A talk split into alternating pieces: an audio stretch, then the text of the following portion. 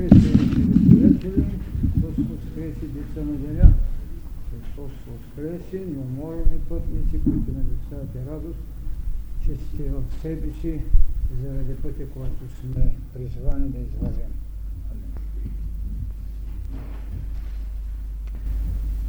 Ще говоря за онзи, който не позволява да настъпва вече обещанието на света.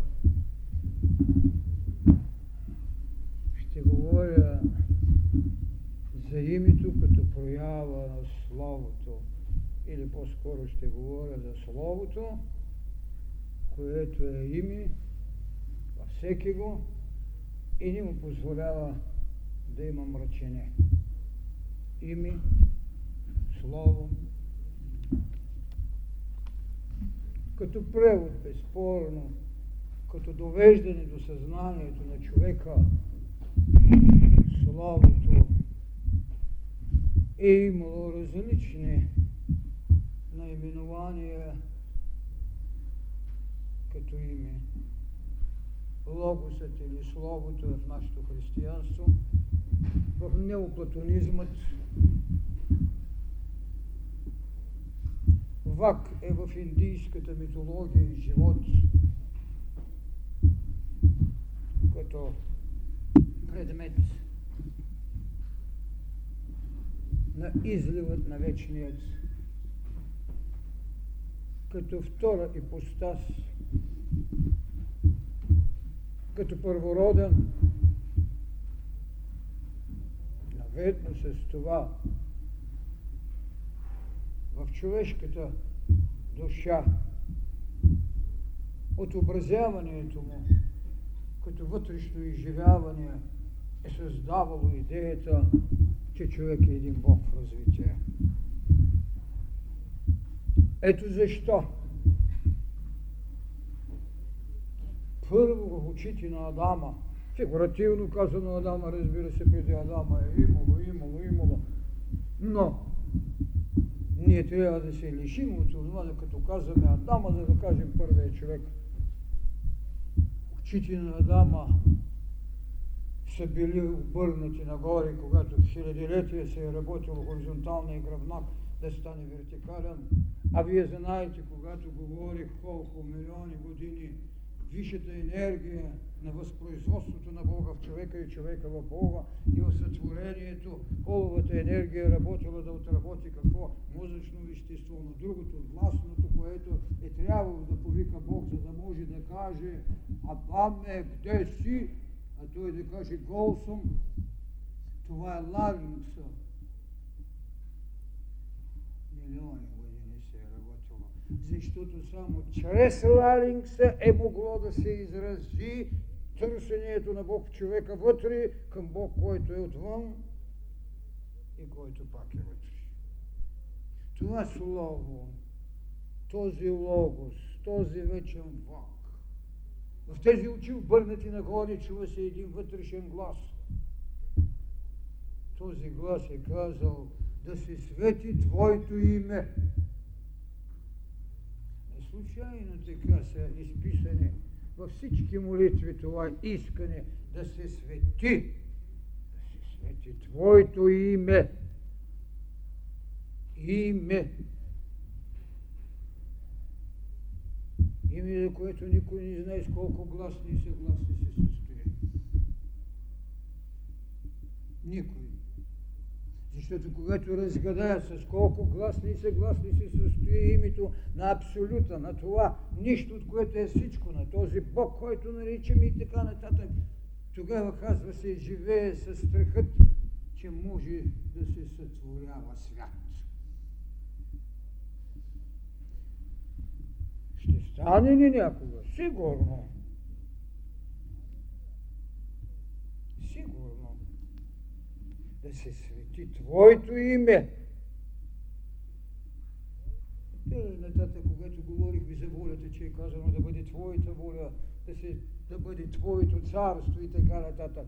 Тук е сложено името, тук е сложена великата тайна. Да се освободиш. А и този ларинкс да може да извика тук съм, но съм кол. И което говорих, че очите много по-късно са дадени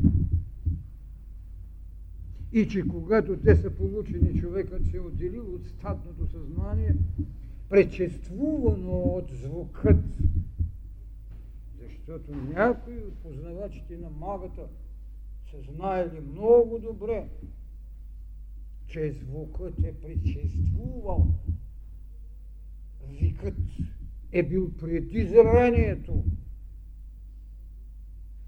че тази вътрешна сакралност, изразена във вибрацията, е докосвала една субстанция, която може да я абсорбира, която е работена, за да може да се изрази. И нещо повече даже, това, което с десятки години твърдя, тук има хора, които знаят, говорил съм, че звукът е цветен, че мисълта е цветна, че са ароматни. И вие ще ги намерите в дълбочините на знанието, оставено от посветените. Така фактически е започнал със славото един нов живот. Славото. Само то можеше да каже фиат лукс, да бъде студена. Само то можеше да каже да се сътвори. Някои казват, то може да бъде магично, то може да бъде и магийно. Магийното слово е виртуозността на магичността, е вътрешната му пулсация и сила. И тогава с основание някои, които са съхранявали името на Великото, се знаели, че ако някой го знае и може да го ритмира, може да каже да се сътвори, да стане. Е, каза ли го някой горе-долу така? Тебе думам, дъще, стани! Тебе казвам, момиче, стани! Защо? И защото е знал ритмичността на името. Стани! Това е славото. И затова човешката даденост, когато се осъзнава в божественост, може да възкръсва, може да казва стани. И тогава това, което наричаме магичността на словото, то е заредената енергия. Какво име ще дадете след това на това слово, логосът, вак, както го наричат другите, или нещо друго? Не, енергетичната сила вътре в него. Затова той ще ви каже, аз бях преди Авраама, преди света. Така че, когато Господ е казал да произлезат от земята треви, животни, какво ли не щете, тогава той ще каже да сътворим човека. И колкото пъти съм казал това, само там той не поиска, когато му даваше дихание, участие на друг. Диханието е логоса. То не е онтологичното. То е онова, което неговият родител, вечният, незнайният, ненаименуваният му е дал. И ето защо и не само в християнството той ще бъде ипостасност Господ Бог, втората ипостас, но единосъщието е предшествие, за да има ипостас. Така че, когато ще каже човека да си намери помощник за него, той ще го отдели от него самия. Защото в него са сложени енергии, които трябва да съответствуват на онова, на което някои теологии наричат този логос, висшият разум. Разбира се, това като философска категория не означава онова, което ние наричаме логос в теологията. Висши разум може да има в идеята за хармония, но кой създаде хармонията? Кой изведе? Откъде се изведе? Чие дързостта да каже фиат лукс? Какви са намеренията и крайната цел? Антиномни ли са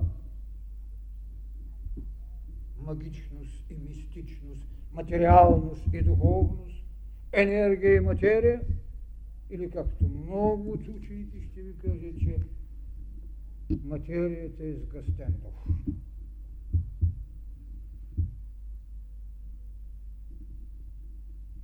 Дали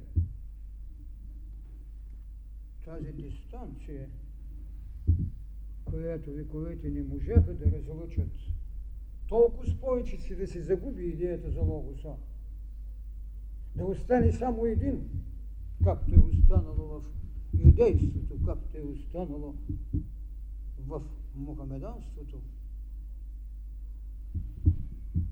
И този един да не бъде изговорим, тогава да се потърсят посредници между човека и божеството в лицето на иерархии, които са подобни. Иерархията на ангелите, архангелите, силите и така нататък. Виждате, този избожествен логос там го няма. Чакан е предвестник, чакан е месия и затова не може да бъде уловен в неговото предназначение, защото те чака и избавител, но не чакаха баща на религия. Така че логосът в различните свои нюанси и имена в различните религии ще бъде разноцветен, но в сърцето и душата на човечеството той най-добре бе изразен от това, което Йоан рече: в начале бе Словото и Словото беше у Бога и Бог беше Словото. То беше в начало Бога. Всичко чрез него стана и без него не стана нито едно от това, което е станало. В него имаше живот и животът беше светлина на човечите. Това е, което Йоан ни остави като най-изчистеното теологично схващане за логоса. Но още нещо. Голямата дискусия, че Словото стана плът.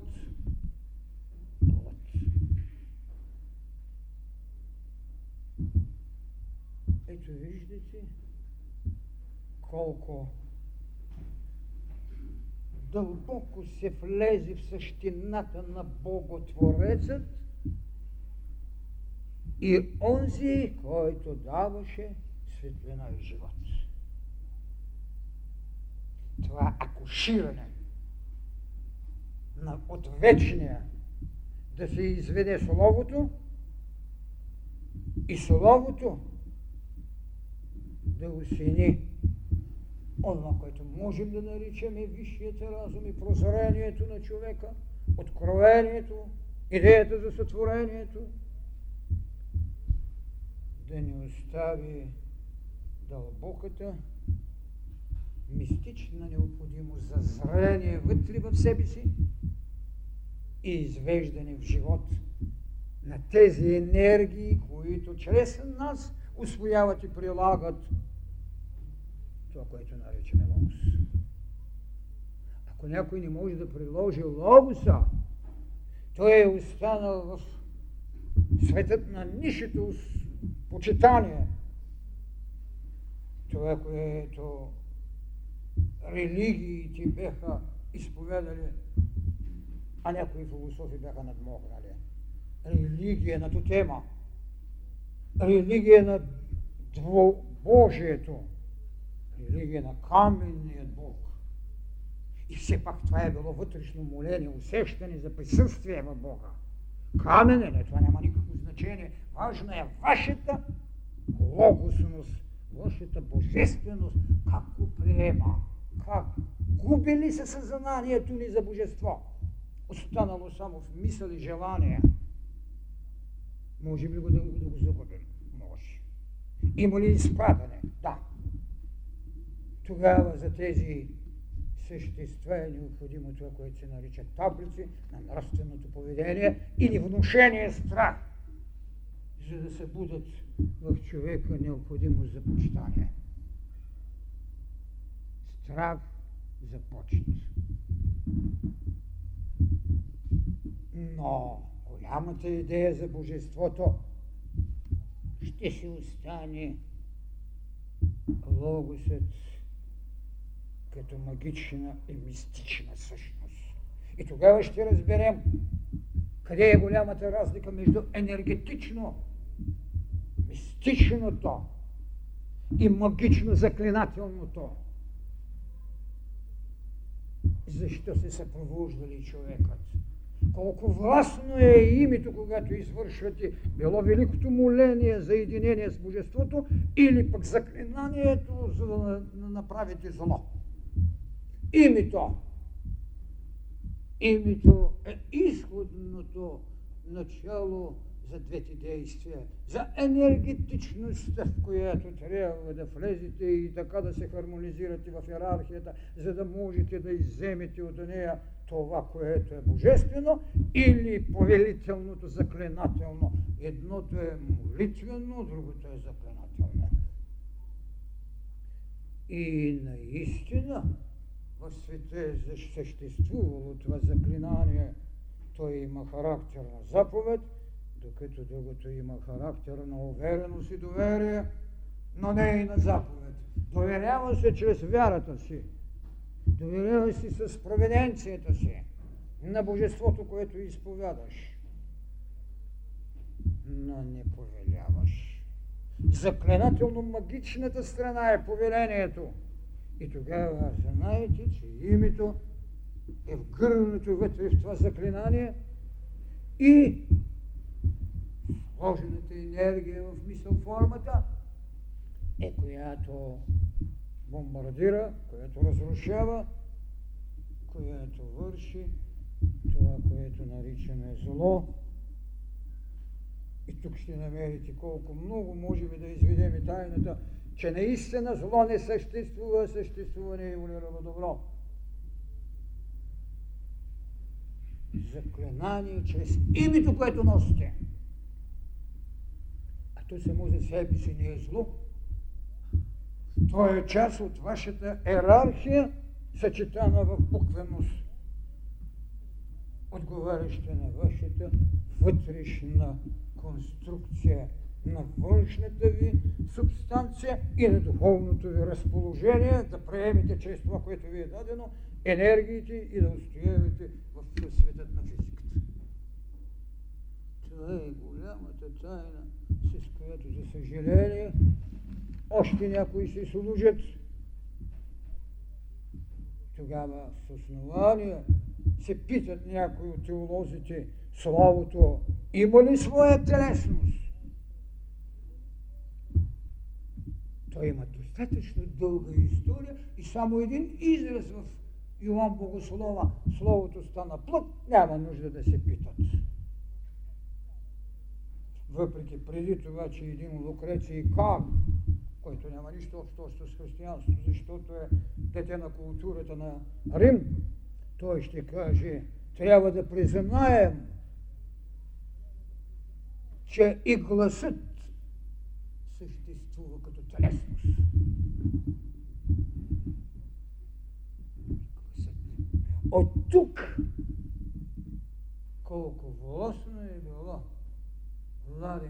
неговата изговорност, когато се върши едно действие, било за добро, било за лошо. Защото този звук, като енергетичност на словото, не може в неверност да бъде, а в верност е с това, което казва апостолът. Той е плод, е напоен със сина енергия, която или благодатно ви облива, или зломислено ви поразява.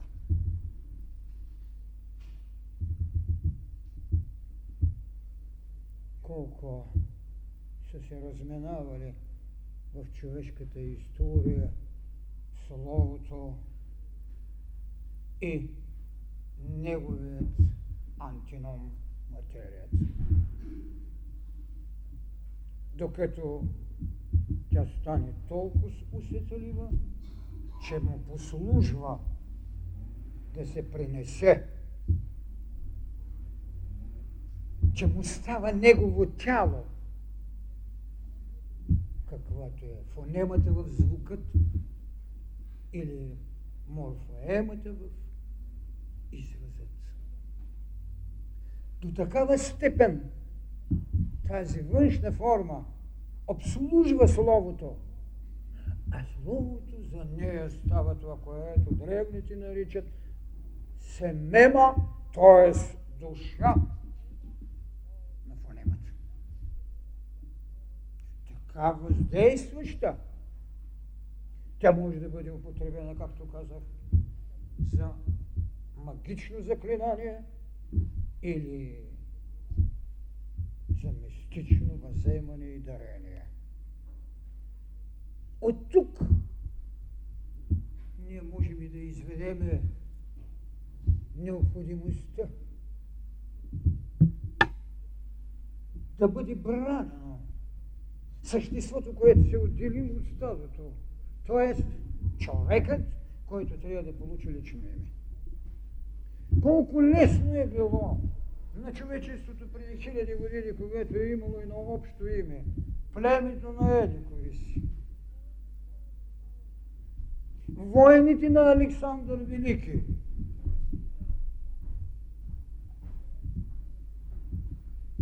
Победните очи на Цезар. Много ясно. Общо. И онова, което до такава степен е изчистено и отговарящо на неговата вибрация, както като защита, така и като уязвимост. Защо? Защото това е въпрос на иерархия, с която той се отработил. Така се ражда идеята за едно лично име на човека. Колко необходимо е било, за да се засвидетелствува победа над стадното съзнание на човека като единица. Това, което говорих за кръвта в миналата лекция. Свобода от расовото божество, свобода от кланове, вожд. Егото. Ама това его трябваше да получи име. Хубаво е така, когато казваме, че ето отдели се вече, кръвната група става АБВ. Да, трябва да има име. Име. И то така съчетание. Буквите, че да създават, както ви казвам, щита на защитата и антената на дарованието, за да приемате благодатта на Словото. Тази семена да бъде благодатно дарявана и тази фонема на звукът като цяло и плътта ни като цялост да могат да поставят човека в това, което наричаме исторически път и даден живот.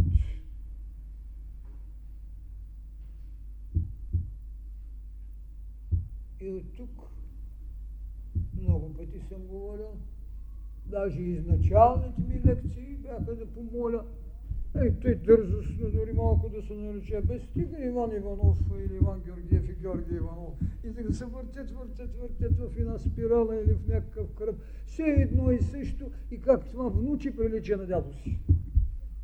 Когато съм ги казвал тези неща, може би съм имал предвид и тези крайно необходими неща, за да се смени фонемата, ако щете, да се смени семемата, за да можем свободно да позволим на словото да отработи своето гнездо на живот от великото към вечното. Така че личното име на човекът е едно велико изключение. Разбира се, че то е съчетано, защото ние вземаме готовия човек, но не сме потърсили в момента, когато говоря, не сме потърсили как този готов човек е в това състояние и коя е неговата генерална, белязана идея за живот. От какво е в даденият момент, когато го взимаме готов, белязан? На кой лъч е служител? На тези 7 лъчи, на тези 7 или 6 гласни, коя ще е доминантата? Кои са гласни трябва да се четаят от тази вибрация, че той да бъде защитен в това, за което е изработил величието си, и уязвим за това, което е пропуснал, за да остави ахилесовата си пета, фигуративно казано. Защото вижте и боговете, когато даваха безсмъртие, майката на Ахила, богинята, левица или иначе, ама и тя остави нещо там уязвимо. Питата на своето дете. Топи го във водите на безсмъртието, но му остави на Ахилесова пита и точно там се оцели. Вижте, така че когато ще говорим за тези неща, ние трябва да знаем и този готов човек с какво е съхранен. Ето ви ги тези неща, за които говорихме. Ами там има още една специална, скрита енергия, много интересна, наречена отдъп. Одът, това е енергията, която се излъчва от крайностите на известен орган, но е една изключително сила, която завършва с най-важните нервни крайници. Одът. Какво ще оставим в настоящето да бъде уязвено и какво трябва под защитата на отработеното да правим смело напред пътя си, за да изпълним онова, което се нарича какво? Словото у нас. Словото у нас. Когато е казано това от апостола, че той стана плът, вижте колко реално е било духовното виждане на този боговидец, че ти не можеш да се осъществиш вън своята телесност, за която дори гласът е енергетична материя. Какви прозрения са имали тези хора и колко добре са знаели и как от обикновеното е крито това, което името може да стане уродена на магия. Може би оттам остава този неразбито съзнанието на човекът, злосторен дявол. Как непринудено, а според мен е доста необмислено, ще кажеш на някого дявол да те вземе върви. Вместо да му каже в грижата за развитието, в волевата енергия на Логоса да каже да те вземат ангелите, с което би принесъл за оздравяване на историческия организъм на човечеството в неговата космична даденост за божественост. Вместо да му каже да те вземат ангелите, те му изреждат едно да те вземат дяволите. А в същото време, когато го прави плът, той ви казва, че то беше в Бога. Прави го усеян същността. Така човек трябва да погледне на името си. Така човек трябва да погледне на имената. Човекът трябва да се погледне като име усеян с божеството вътре в себе си. Дали това е най-съвършеното божество, което той си има като вътрешен алтар и като потреба, това е отделен въпрос, името му ще го каже. Но трябва да го прави все по-единен и все по-цялостен. Докато стигне до това, което Христос толкова смело и красиво го рече, аз и Отец едно сме. Тогава той можеше да каже на монастири, тогава той можеше да каже на себе си, излез от гробницата на Йосиф Ариматейския, защото ти и отца сте едно. Едно. Това не е предизвикателство. Това е обида за еврейската религия, която не можеше да ги дели. И зато и го нарекоха богохулник. Но името е творчество. То е творчество. Затова трябва много прецизно да бъде употребено едно име. Трябва много прецизно една молитва да изхожда към едно име. Ето защо идва светостта на това, което се наричат светци. Но има и една повеля, която е много характерна и която християнството не е приело. Можеш да се моли само на вечния. Посредниците. Но християнството въвежда тезата си да се моли и на светците. Тогава идват това, което малцина знаят. Несъвпадението на енергиите, които в своята кохезия могат да се саморазбият.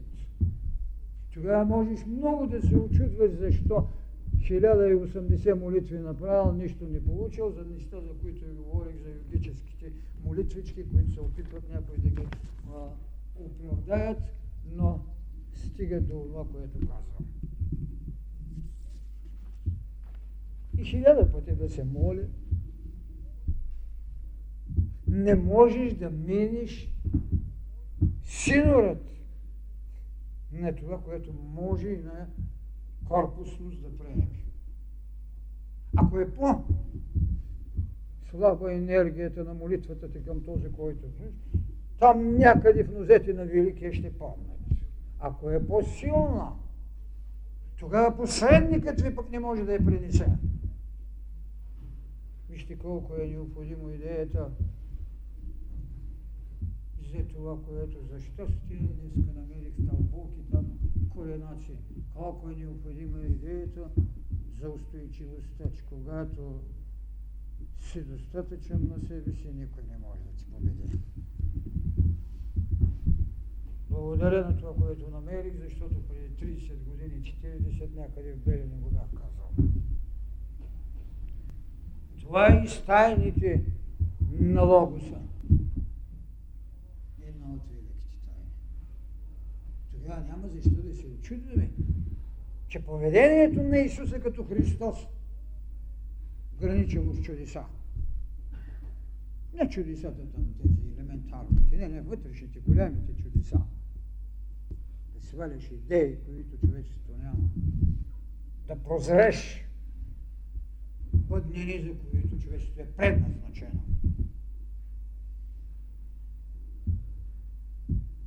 Така, посредниците в лицето на светците много често просто стават спирани и не могат да принесат молитвата. Или щението, което човешката душа в потребата на своята еволюция има нужда. И така човекът остава обезкрилен, а често пъти обезнадъжден, защото приложно предната потреба да удовлетвориш една нужда не получава ответност, не акушира, както един Сократ е акуширал в мозъка на човека, т.е. мисленето на човека. Предизвикателно му е поставил въпрос, за да роди от него отговор на въпроса, който му поставя. Той сам, защото всеки носи в себе си едно бебе, което трябва да го изведе и да му чуе гласа. Бебето на нероденото божество в човека. Така, звукът, колкото и външен да е, е една вътрешна същност, на събудена ответност на видими и невидими. Затова е предшествувало учите. Затова има песен на сферите. Сеферотите също говорят.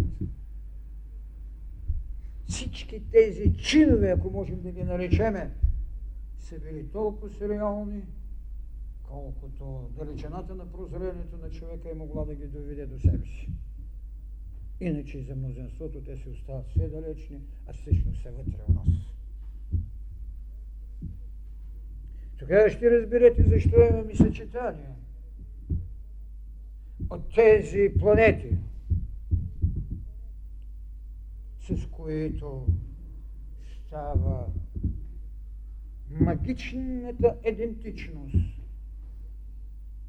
между човек и природа. Не може да ги изключите. Отделен е въпросът дали едни науки са стигнали съвършенството, за да могат да бъдат достатъчно истинни, но това, че още те не са достигнали, не значи, че може да се отрече реалността на природата в душата на човека и на човека присъствието му в космическата цялост. Така че астрологията може да бъде бедна, но не и неверна. А тези, които се правят там тяхните работи, те си платят. Както оная, която завчера пристигна и беше рекла, на 21-ви, 22-ри, така ще почне, човечеството ще мине един дяволски пояс и всички ще стават ясновидци поне за една седмица. За съжаление, за половин ден не можаха да станат и няма да станат. Идват и си ги казват едни такива, които не е достатъчно да кажем, че не са верни. Даже не е достатъчно да кажем, че не са пристойни. Защото пристойността предполага отговорност от осведомителя. А осведомителят е онзи, който стои в етерния двойник или в нищи астрални полет. Затова да се запазят, да кажем, планетните имена, които, както виждате, влизат в не само физическата съставка на човека, но и в именната съставка на човека. Ето ти на Афродита, ето ти на Венера. Да, но никой не се е попитал доколко вибрациите на тази Венера са вибрации на този, който е. И тогава вече трябва да разбереме дали тази седмица, която е определила графика и движението на тези 7 планети и от която се направили някаква седмица. За съжаление, разбира се, седмицата, т.е. седмодневката не е наша, т.е. много по-късно идва. Римската седмица се състои от 8 дни, а атинската от 10. Но това са неща, които играят съществена роля, колкото и да са външни явления. Защото така се изместя деня на една родена съдбовност, която влиза в 10-дневката, а не в седмицата, а сега някой си прави това в седмица. И така, че когато се е родила една Афродита във времето на 10-дневната седмица на Атена, представете си тогава съчетанието какви са били. Така че човек трябва да бъде много чувствителен или по-скоро прецизен, когато иска със своите дадени 5 сетила да се определи в космично живеене, за което са предназначени да имате 7. Защото от 7-то коренни раси ще ви донесат още двете коренни раси, които ще влизат, ще ви донесат още 2 сетила. Или 2 органа за съживяване в целостта, на което кой го определя? Определя го Словото. Определя го Логоса. Когато човек не може да съчетае своето логосно присъствие с тези енергии, тогава вижте колко прецизна природата в изграждането, волята на Божеството в човека, опоставя съответните канали за свобода от енергиите. И тогава чак ще разберете защо в Кундалини вечно верно са неговите чакри, вие ще имате и трите канали, в които тогава, когато не можете да боравите с тази сила, трябва в своята Сушумна или в Ида или Пенгала да се освободите от логосната енергия на света. Иначе много просто, там роди се едно бебе, дадахме му едно име и готово. Ама защо в това бебе има тези 3 канала? Защо в това бебе има тези 7 чакри? Кой? Каква е грижата тогава? Или каква е цялостната присъщност на това Божество, на този Логос? И там, когато ще стане и напитане в битието, защо ме питаш за името? То е чудо! То е чудно! Името не може да бъде казано заради това, което ви казах. Употребено може да разрушите. До известна степен трябва да търсим оправдание на това, което се нарича гордост в Сатанаил, в Луцифера, който иска в сътворение, в съревнование за сътворението. Но там имаме и една друга тайна, която някой път ще говорим. Защото никой от никъде не може да бъде изгонен. Не можете да бъдете изгонен. Човек не може от себе си да бъде изгонен, макар че трябва да победи напред себе си. Много големи богослови, много големи светци са работили върху тази тема, са отработвали поведение заради самото култивиране на присъствието, осезаемото присъствие на Логоса.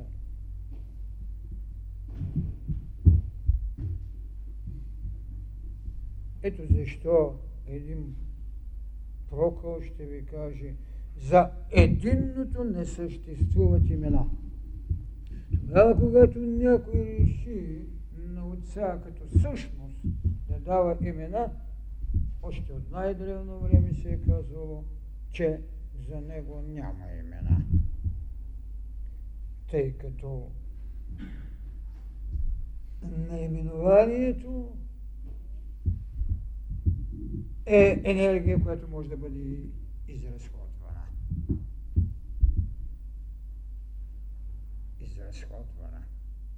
Затова името на човекът е колкото акумулатор, толкова и даващ. И в такъв случай ние много често можем да направим една разлика между блясъка на името и поведението на изпълненото задължение. Тогава можем да сънемем от величие, защото сме навикнали с блясъка. Това го имаме в нашата литература. Спили Бог, къде? Не виждали жестокостите на едно априлско въстание. Така ли?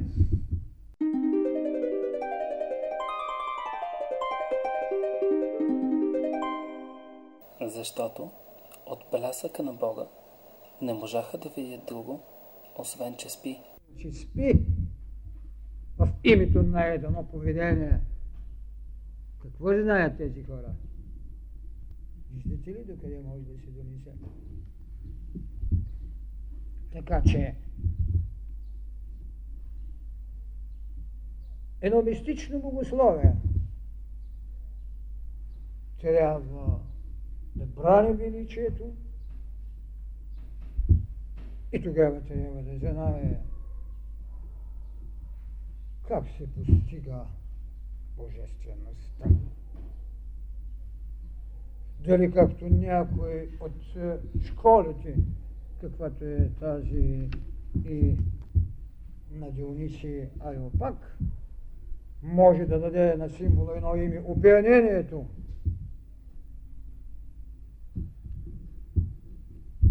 Достатъчно ли?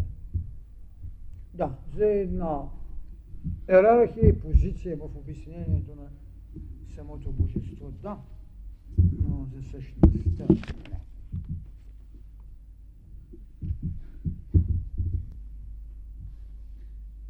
Много от древните мислители, както знаете, намериха някои имена чрез символите, така един Питагор ви даде съответната свещена четворка или шатка. Иерархията на последователните числа 1, 2, 3, 4 плюсови, помежду им и събране, ви дава десятката, символ на космичността. Но по-друго ще остане идеята за триъгълник, защото само там е сложено око. И даже дали обиколката на квадрата е по-голяма от тази на кръга, се оказа, че на кръга е видали по-голяма. Тогава трябва да търсим иерархия в развитието и познанието, в това, което Словото е оставило чрез своето символно значение. И думата, която съответните вече учени от богословието са казвали, един Августин Блаженник или Аврелий Августин в своите изповеди ще ви каже какво таинство съдържат думите Словото стана плът. За него не може дори и да се подозира, че разказва това, което само е видял, а защото Словото, то е единство чрез душата и човешкия разум. Или това, което може да даде идея за спасението на човешкият род. Това е посредством вярата. Вижте до каква степен е било ограничено поведението на Словото в човека. Предоставено е само на вярата. Това, което очебийно е дадено в учението на Христос, въпреки че Христос даде много повече от вяра.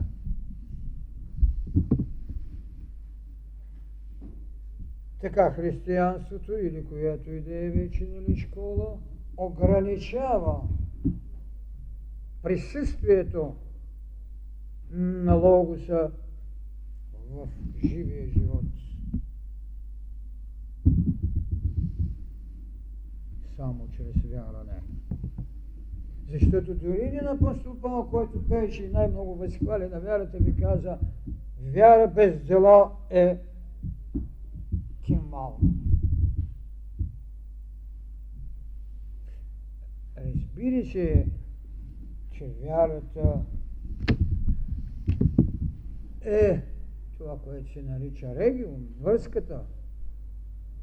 Тя, която може да се степенува в чистотата на търсението и, както преди малко казах, свобода от праговете, наречено светци. Или това, което е една исихаска доктрина, или доктрината, ако щете, на Плотина, доктрината на Симеон Нови и Богослов. Екстазията. Екстазията е нещо повече от вярата.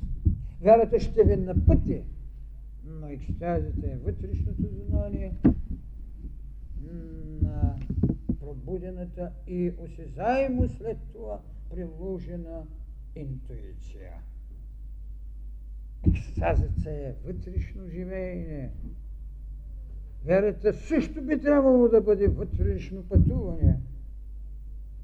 Но когато чрез нея обрядът е обремени и чрез нея, чрез обряда се търси вяра, тогава няма нищо общо с това, което се нарича екстаза или вътрешното откровение на интуицията. Словото! Той е идея за единство чрез душата и разума човешки, както ще ви го каже един Аврелий.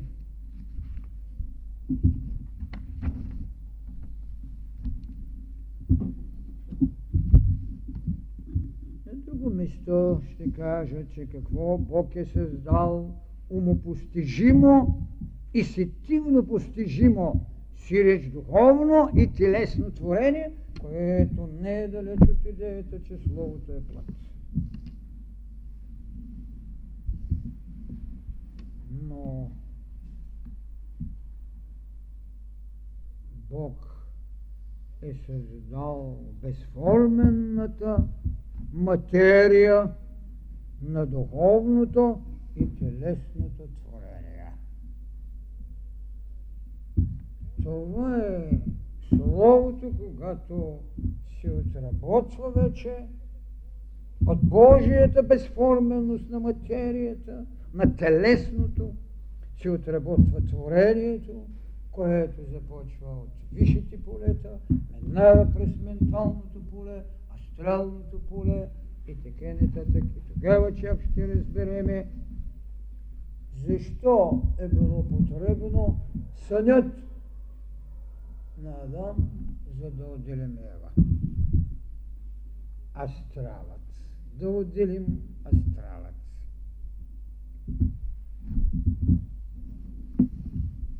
Филон Александрийски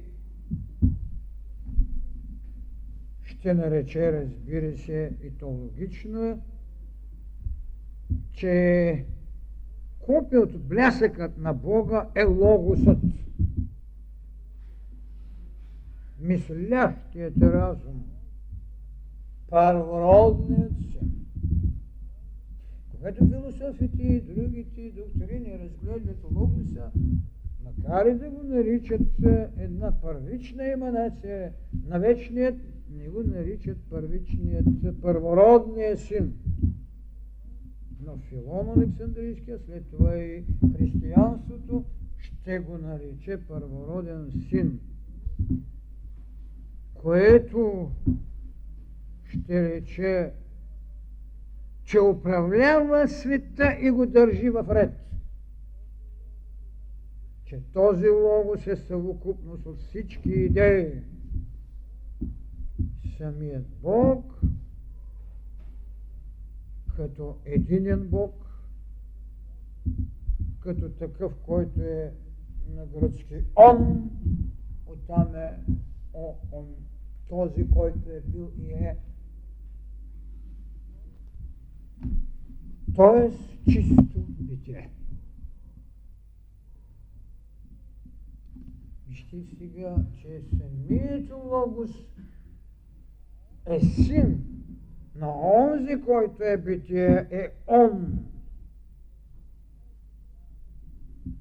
И така в единосъщието са, но в ипостасността, в персоналността не. След това се казва в Светата ни Троица, Бог Отец е нероден, Бог Син е роден, Бог Свети Дух изхожда. Така че за Словото, за този Логос, който някои философии след това ще наричат и София, т.е. мъдростта, или ще наричат това първичният Адам Кадмон, т.е. изгрева на слънцето, човекът ще е едно божество, ама в движение. И тогава колко ясно е мисълта, че човек е един Бог в развитие. Така че нищо странно, когато се говори, че Логосът е и София, мъдрост. Но мисля, че това е ограничение. Защото мерилката за стойността на Божеството в неговите изяви не остава мъдростта, а истината, която, както каза Христос, ще ви направи свободни и тогава свободни от това, което дори Логосът ви е дал. Това е малко дързостно, но е верно. Ще можете да се слеете. Свободата е, която може да ви даде безпричинна възможност за сливане. Иначе може да има някакъв недостатък, който не може да ни ви попречи в единството с Отца. Защото има някои неща, които Логосът беше казал. Вие ще вършите по-голями неща от мен. Вие, които ме питате кога ще стане това, аз ви казвам, това е. Ангелите не знаят и аз, само Отца. Виждате идеята за сливането, макар че аз и Отец сме едно е на лице, като потенциална даденост, като логосност, но като реално движение, вижте какво спира. Това е за това, че не мога да приема, че Логосът може да бъде покрит с идеята за София, с мъдростта. Мъдростта е една проява, или както ги казвам, духовни вълни, която ще се изживее в своето търсене и в своята плътност, но тя ще бъде измерена с една нова стъпка, наречена истина, която пък ви прави свободни заради единството с Отца. Така че, когато говорим и за Логоса, ние много неща можем да кажем. Но това, което е съществено, това беха идеята за имената. Това беха идеята за гласните и съгласните.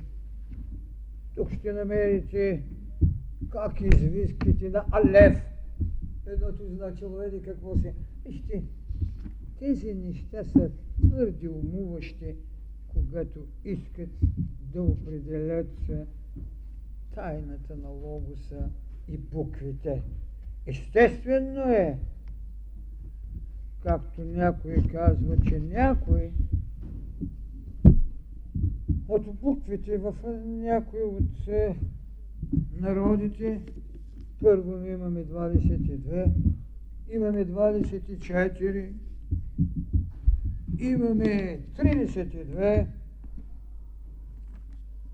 в различните народи. Но това, което като същност Това е гласните, които почти за всички ще бъдат едни и същи А, О, У и Е. Като считат,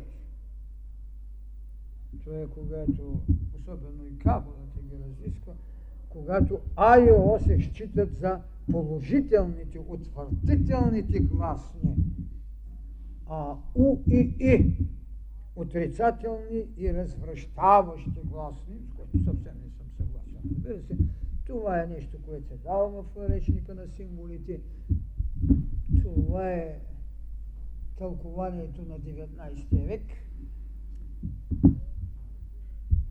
И Е, което е междинното положение, плюс-минус, ако можем да кажем, и така нататък.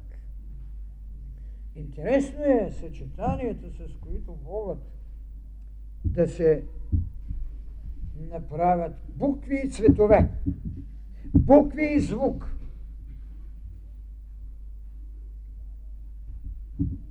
И тогава ще трябва да се каже тази таблица, която може да бъде проверявана, разбира се.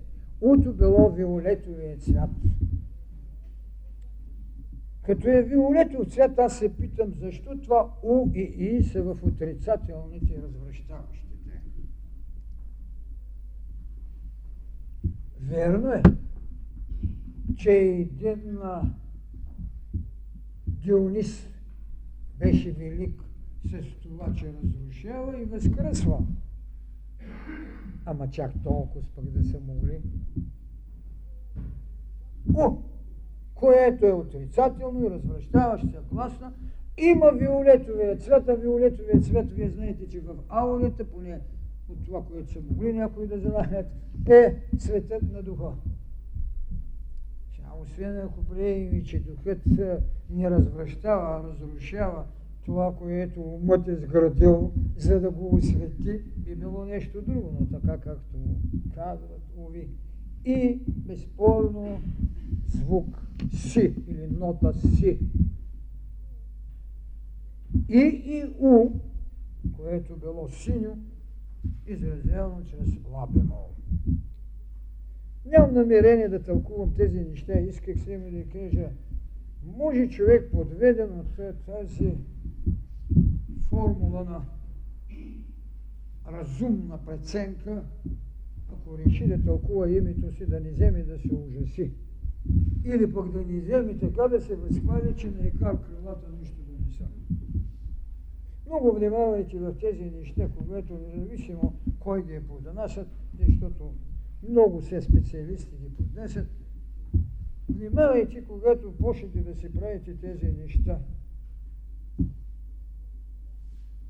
Риска е много голям. Защото във даден човек може и една гласна да стои. Именно с цел да разруши нещо, което другата да допълни, защото той е една приложена отрицателна сила в миналото, на която е трябвало да послужи. Защото понякога човек може да бъде употребен с предопределение за нещо, за което не е предназначено. Но момента го изисква. Еволюцията не прощава. Тя може да се послужи и с грамотевицата, може да се послужи и с поройният поток. Сега да иска да разшири кръгта на своето корито, в което трябва да отведе в океана на вечното нещичко за бъдещето. Така че човекът не може в даден момент, ако се съчетани така, нещата да бъде виновен, отговорен или да бъде смутен, за да не прави смели стъпки. Светът се е развивал заради това, че има смели и то безумно смели, благодарение, че са безумно смели, защото умът може да бъде смел само до там, докъдето да сгреши е умствено, но не е и духовно. Умът е, който не може да греши. Умът е, който греши. Тогава, когато Христос се заниза на сцената на историята, той е безумен и те го наричат луд. Но никой не знаеше, че духът му е прозрение и идеите му са живот на бъдещето. Защо? Защото го преценяваха с ума също. Дори братята му, майка му, всички, хайде, защо, хайде, направи това. А той е много естествено каза, не е дошло времето ми. Така ли лесно може и на духовна вълна да дойде? След като една империя създала идея за универсалност, но се брани в отделната позиция да не отстъпи от целостта на властника, а не на духът. Така че, когато разглеждате тези гласни или съгласни в името на човека, не изхождайте от това, какво са ви оставили някои. Ето тук, например, има една такава буквата звук Р. Звукоподражание напомня на гръм и на разтърсване при сътворението. Гръм, творение, грохот.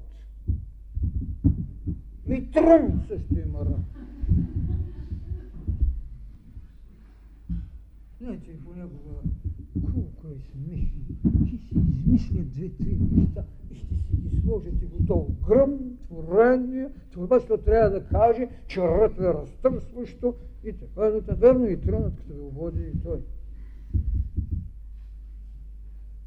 Не се увличайте, търсете чистотата на логоса, колкото е. Звукът е слабичък вътре в душата ви. Не го търсете.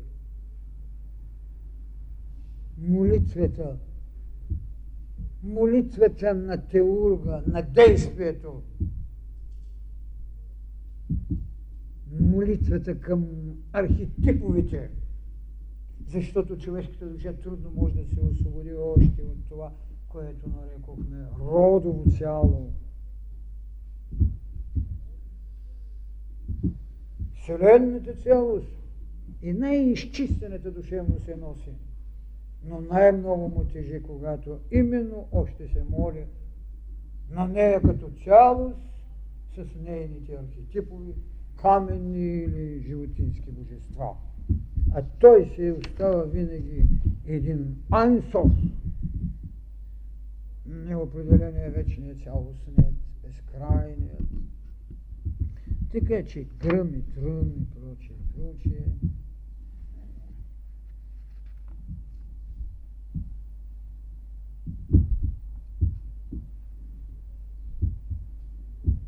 Когато някой си е поставил някой от въпросите, казва така: да знаем името на вещта, т.е. на това, което е наречено, на именованието, на предмета, на животното, на растението, на душевността ти. Това казва, означава да бъдем в състояние с разума си да приближим до нея или да се отделим от нея.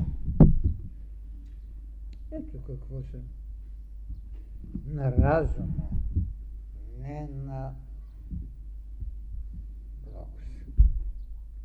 Ето защо Отца не даде на Логоса си право да наименува животинския, растителния и другия свят. А го заведе при кого?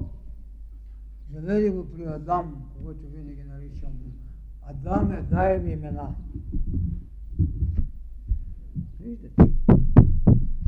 И Адам им даде имена. Което не значи, че няма да еволюират. Разбира се. Но ето това. Това е, което са могли. Зато и Адам нарече всички предмети одушевени и неодушевени, за да останат храна на ума, защото те няма да допуснат не, а не могат да приемат вълца. Това, което Адам със умът се нарече целият предметен свят и животински, той не може да приеме логосовото начало в душата в пътя си.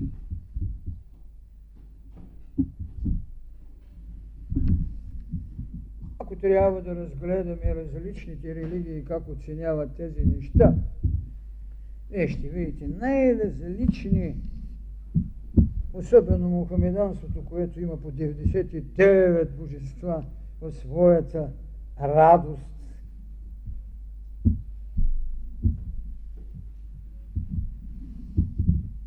Когато чете човек Коранът, не може да не разбере неграмотността на Мохамед и след това поправките, но когато почне да го тълкуват, вие ще се чудите на изумителната мистичност вътре, особено за това, което тяхните суфити правят, това, което е тяхната езотерична школа, че се очудите откъде му додаха такива умности на Мохамед, защото това, което оставя той, това, което пишат неговите хора, нали, понякога по 18 пътя са поправени дадените му откровения.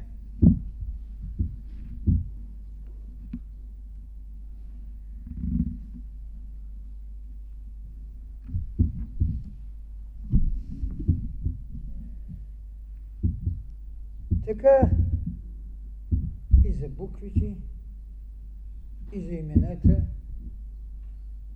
и за същностите, с които човекът е надарен. Ще остане ли той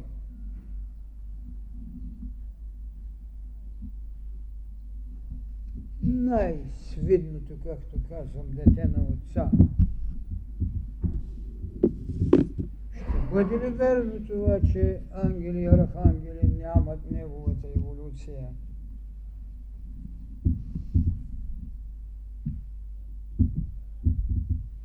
Безспорно. Казах, логосът не може да бъде усвоен от никой друг. Неговата същност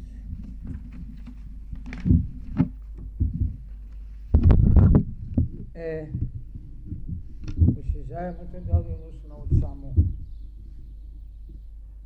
Ето защо някой в Агни Йога ще кажат: този, който не трябва да се знае, че развитието на духа се отразява върху тялото, този, който се издига духовно, трябва да бъде пазен. В това отношение, казва Агни Йога, хората са много несъобразителни, защото най-дребните им желания стоят най-напред.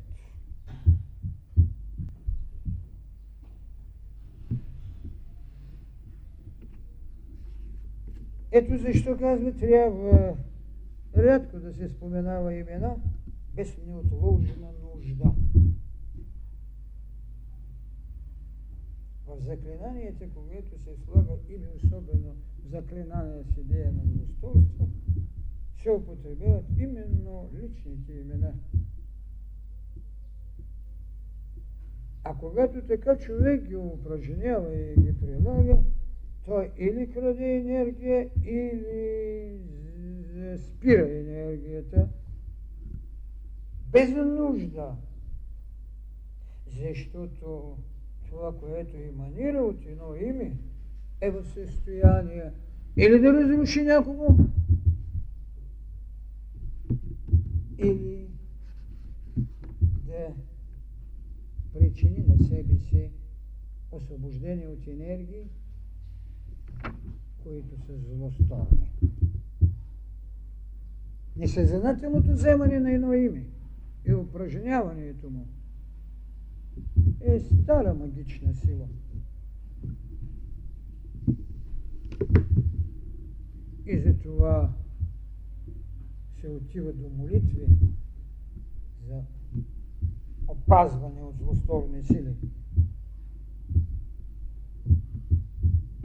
С името обикновено се изпълва, както казват, пространството на то, без дори съзнателното, за който го носи, да знае, че в своето съчетание на гласни и съгласни излъчва отрицателни сили, враждебни сили. А това е една очебища истина. Народът има отработено едно рефлективно отношение, когато срещне някой човек, да каже, този е зелена.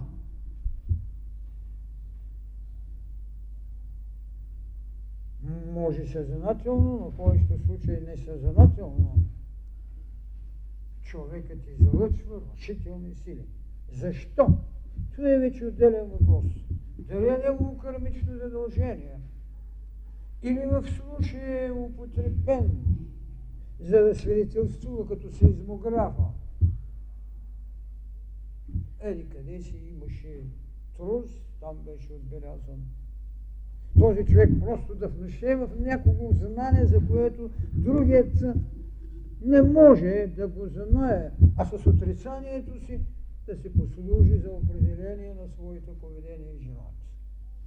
Много е кръстословен проблемът, защо една отрицателна енергия може да послужи за положителни тенденции. Това в никакъв случай не значи, че е заклинателно действие, което е с много определена задача да разрушава.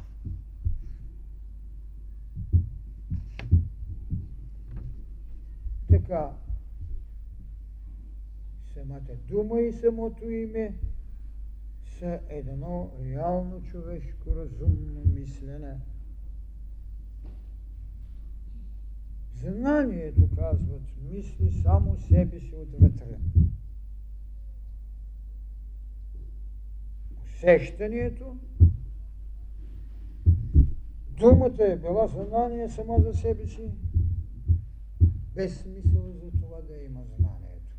Така ще ви каже един Лосев, така ще ви кажат и някои други, и в края на краища Лосев ще каже една страшна формула.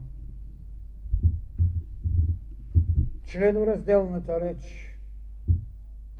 Само тук думата става оръдие на самосъзнанието.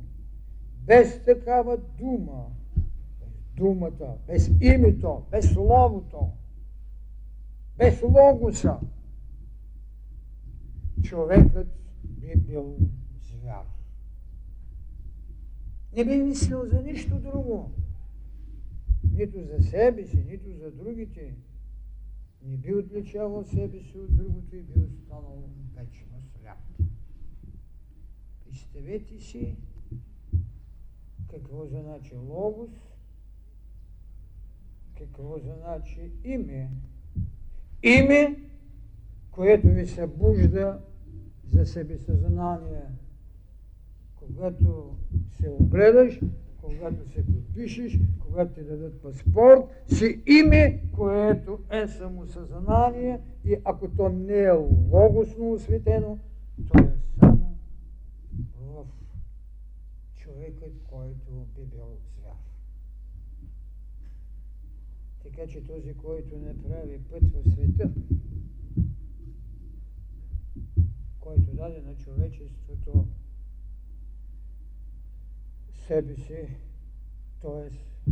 светът се осъзнава в логосното облекло, в облеклото на Словото, което беше Бог, което беше светлина, а светлината беше живот. Словото, което стана плът.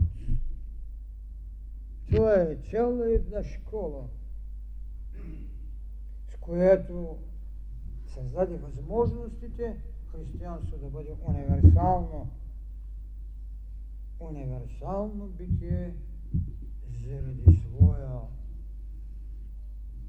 логосен, наречен в нашето християнство Христос, Исуса.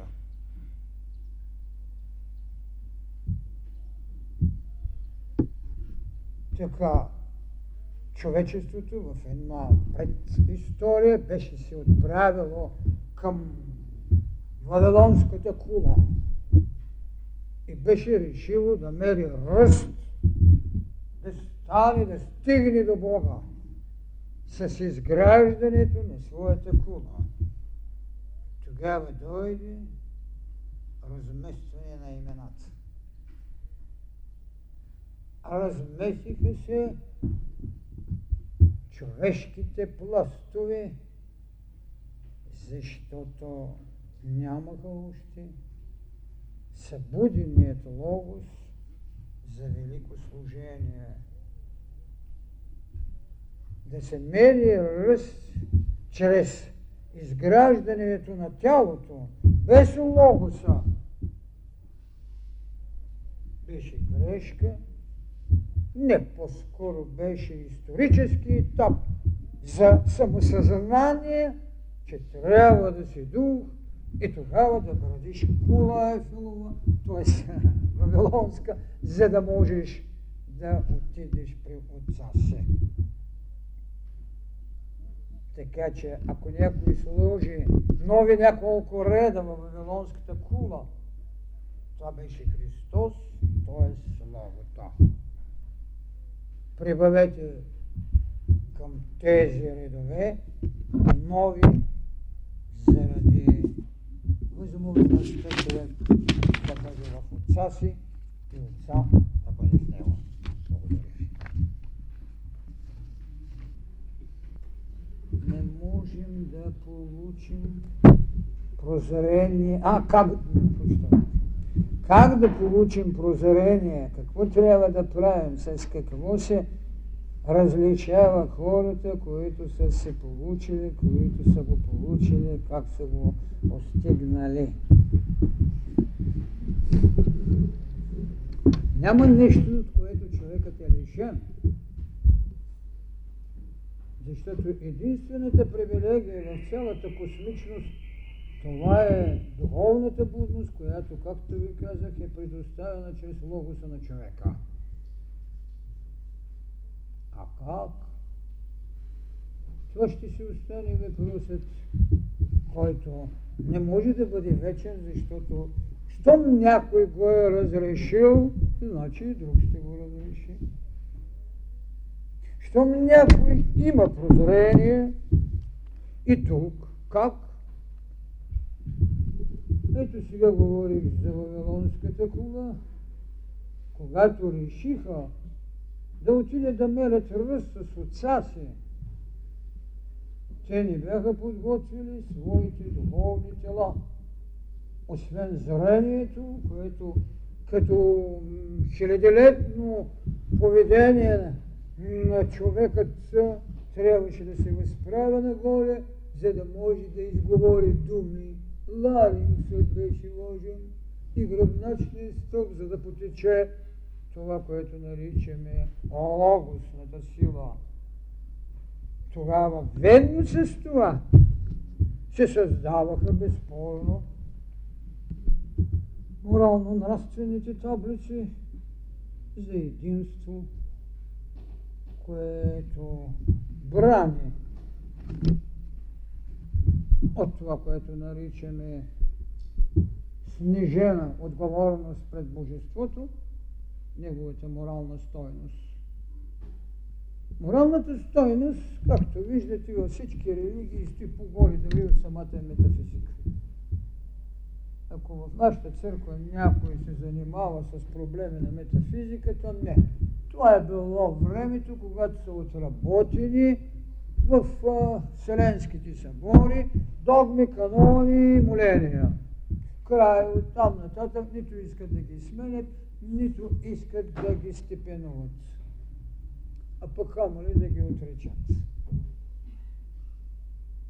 Таблиците си остават или и същи. Тези таблици не убива и не кради, имат 5000 живота, не 2000 живот. Дори казано откровенно, християнство не ги сложи в своят кодекс, защото изхождайки от идейството, те се казва, те сами си бяха присъщи вече на християнското учение. Но достатъчни ли са? Никак даже. Никак. Еволюцията от учението на правдата към учението или духовната вълна на любовта съвършенно изменеше поведението. И трагедията на човешката психоза е тази, че то остана в едно поведение към правдата, а не към любовта. Правдата имаше толкова много сплетени конци с приложното законодателство на юдейството, че повече административно се налагаше наказание, а упражнената воля на религията ги плашеше. Това, което трябваше да избегне християнството, това беше не да съчетае административно правното наказание и санкция, а да даде идеята, която Христос по толкова безспорен начин е даде в така нареченото прощение на грешниците. И тук, когато се разглежда логоса, точно тук беше голямата промяна, която направи Христос. Така че за поведение, което може да даде на човекът, както се казва, това прозрение,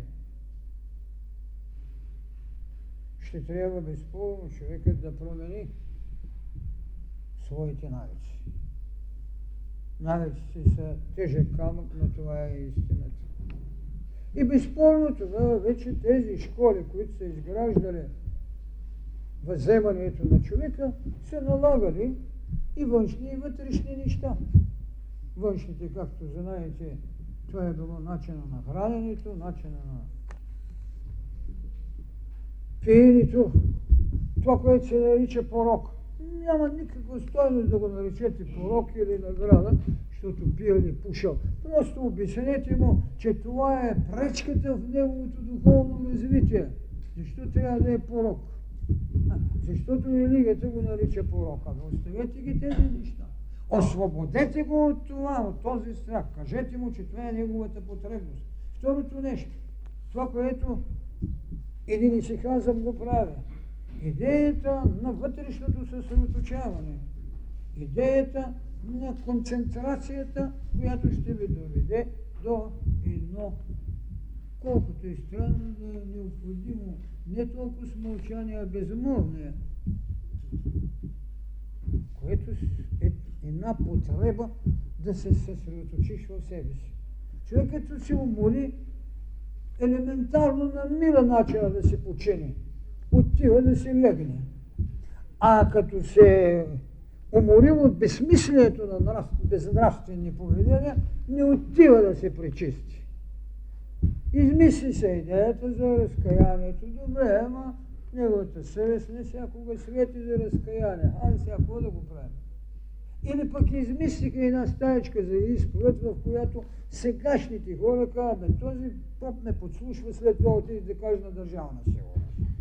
А сега не. Което не е лъжа много.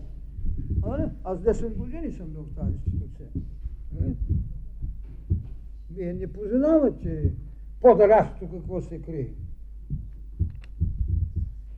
Така че идеята за прозрението започва от свобода, от това, което се нарича всекидневие. Всекидневие. Освободете се от всекидневието. Има ли тайни в името на родината ни България? Ами безспорно, че има тайни. И ако тръгнем и по кабалата и другите, някой достатъчно ме бъл отпред, което е буква, която не се пише в нашата кирилица и глаголица, защото с нея започва Бог. Ето ви. а някой пък беше извел от тук почва ария. Значи Божия песен. Може ли някой да получи име нехармонично с него? Вижте, всеки получава име, което се е изтъкал. Няма друг такач, освен собственото ви духовно, физическо, морално и разумно живеене в един отказ от времето, в което сте пратени. Друг такач няма. Шарки, които слагате, могат да бъдат съблазън от това колко е шерено и да си сложите. Гледате го, не как хубаво си пие и се весели, и тук си сложите и на такава шарчица вътре в платното на живота. Гледам ги сега стотици млади, така хубаво седнали. Ама после вика, бе, как на мене ми се случи да изпусна знанието? Ще го изпуснеш.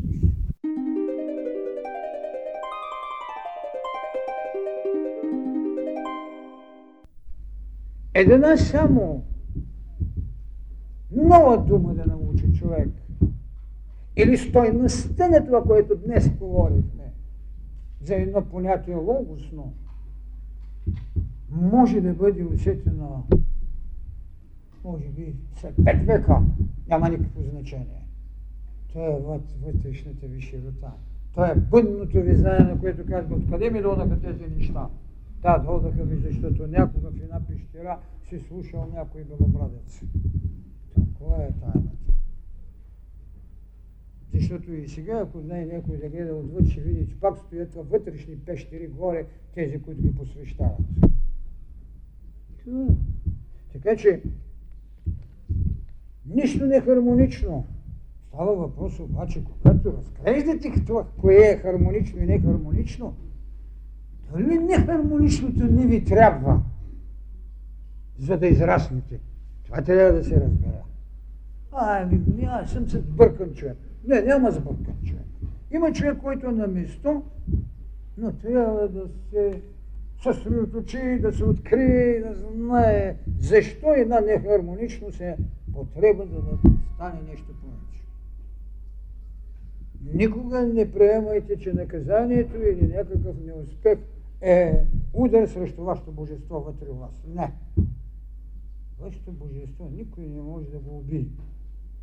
Може да ви замъглят каквото ще. Никой не може да ви убие божеството вътре у вас. Никой не може да ви вземе тайната от знание.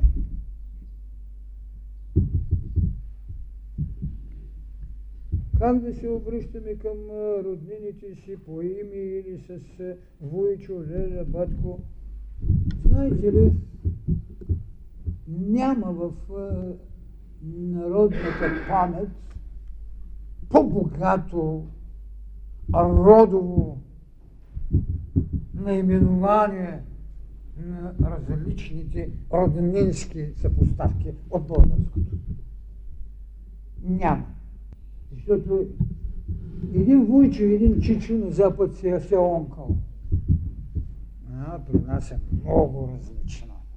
И другите, сватовската линия. Те са истинско богатство. Защо? И защото е точно тази дистанция да не кажете името, а да кажете родовата връзка или почитанието, когато кажете батко, како? А не Марийке? Марийке ми, мъглевината ме е хванала. Марийка. Няма в народите по-изтънчено и по-тънко дефинирани от българското. Нарочно съм правил тези изследвания. Защото даже когато някой ви казва, вижте Пенчо Славейков, за Балканът се казва този побащен стар. Побащен. Че кой знае какво значи побащен? Не изпитвам, моля ви се. Побащен стар. Това е характеристика на родова връзка. Не народнинска, може би. Тоест, народнинска, не народова. Много я има. Ама Пенчо е страшен. че е вулкан. Попащен, стар. Виж как характеризира вулкана. И защото наистина попащен е от другия род там, с когото правите вече роднинството, стария, който ще води сватбата. Или е търва. Е тървата. Кой значи търва? На брат ми жената. Това е богатство, богатство. Така че добре ме питате. Викай си му войчоте. А на чичето си му казва и чичо, а не както на френски, на немски. Онкъл, монкъл и така нататък. Не. Чичето ти е чичо, защото е на брат ти. Братовата ти кръв. А войчето е на майчиния ти брат. Нямаш кръв. Къде отиват? Къде отиват? Виждате ли какви тънкости има? Чичето си е чичо. Не е онкъл. Не е войчо.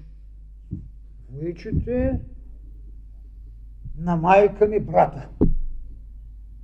Чичето е на баща ми брата. С единия имаш родова кръв, с другия не. Има сватовство. Това е съвършено. Да. Защо гласа на една от най-трудните променящи се физически характеристики на човека? Защо гласа е? Знаете ли защо?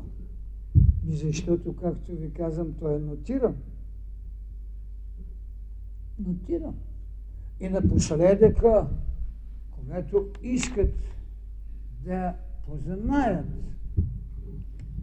и да различат, вече не слагат палеца само. Не, гласа. Гласа. И трябва да сте много музициран, да можете веднага да познаете специфичност. За това, че гласът, както казахме, звукът е с цвет, с аромат. Та гласът, нали, прави чудеса? Хайде да ни ви каже, че един Борис Христов е чудо на чудесите. Толкова с топлота, толкова с кадефяност, когато ви изкара едно алелуя. Къде? С какво може да бъде толкова отличително? Ето и сега го слушам, и руски романси пеят, и други изключителни басисти има, но при него си има нещо друго. Гласът е една голяма характеристика, изключителна характеристика. Така че за това той е не само индивидуалност. Моля, коментирайте поредицата от книги на Ошо, книги на тайната, следваме беседи върху Евангелията по принципът за съня, храната, секса и така нататък. Не мога да се наема, защото не съм ги прегледал. Но в едно негово интервю останах благородно разочарован. Прочетах му едно интервю, на тези неща не съм му ги прегледал. Имам нещо, но не знам дали е това следваме и така нататък. Колкото за секса, всички са се специалисти. Ако някой не е разбрал каква трудност е било за природата да събуди в човека необходимостта от половост с идея за репродукция, тогава няма да разбере как се злоупотреби със събуденото желание, което от идеята за репродукцията стана идея за наслаждение. Когато полът стана потреба за наслада, тогава вече дойде великата злоупотреба. Опитва се, разбира се, индийската философия и религия с една формула на брахмачарийството, което не е пълно полово въздържание, а само полово живеене за раждането и след това вече спирането, но то не може да стане нито масово приложено, нито пък и толкова надмогване на идеята на сладострастието. Страшното в секса е идеята не толкова за това, че трябва да се продължи, а за това, че стана сладострастие. Там се изхабиха колосални енергии, вместо да се изработи астралът много повече свобода от божествата на митологиите, те се изработиха митология на секса. Това е ужасяващото, ако така мога да го нарича, митология на секса. И тогава, когато Ошо и някои от другите дават известни, кой беше още един, този пък, дето правише типажите от желязо и от... не го спомня как беше. Рабан, да. А той пък също излезе с едни такива формули, с които човек да се почуди. Бързаше да каже като дете колко свят бил, за да бъде сега оправдан в несветостта си. Такива трагични неща. Именната система на българите пазили тайните за влиянието на Логоса в битието не. Как тогава хармонизира с думите на Пенчо Лепетко, а Бог и България Пенчо Славейков, единството и двойната плата? Щом самия Пенчо го е написал, значи наистина е имало нещо, което хармонизира, защото не можете да родите нещо, което не е хармония, а камо ли такова прозрение, каквото той може да направи. Сега, може в България 10 души да има, които в тази система на имената са приели логосовата енергия и тъй или иначе в изразената песен на Пенчо и на някои други ясно са защитили принципа на логосното присъствие в България. Аз безспорно, както знаете, от 4 години внушавам, а пък и преди, когато съм бил не при вас, пак съм внушавал, сменяйте имената. Не за да наруша традицията. Аз за традицията си имам мнение и то съм го писал книгата. Без да оскърбявам света. В традиционната потреба за устойчивост на една идея, след това тази устойчивост стана бариера. Така че самия факт, че тук един Пенчо Славейков можеше да каже Бог и България единството и напред, говори за едно реално присъствие на логосът в душевността. А сега отделно е кой му е могъл да изведе до такава финна постройка от мисъл, от въображение, от присъствие на духовните енергии на логоса в душата на българина, той да я изземе, да я формулира и да каже Бог и България да я съдвоина. Това е изключително. Така че аз не живея с отстъпление по въпроса, че на този народ може 5 имена да има, които са спазили тази велика тайна да приемат логосно влияние. А гениалността, изразена чрез това, свидетелствува, че когато човек прочита това е знание, от което не може да бяга. Когато чуе, не може да се освободи от властото на словото. То го гони, то е на врата му. Българинът не може да избяга в наложеното му робство, не може да избяга от себе си. Това беше великото. Не може да избяга от себе си, остана си българин.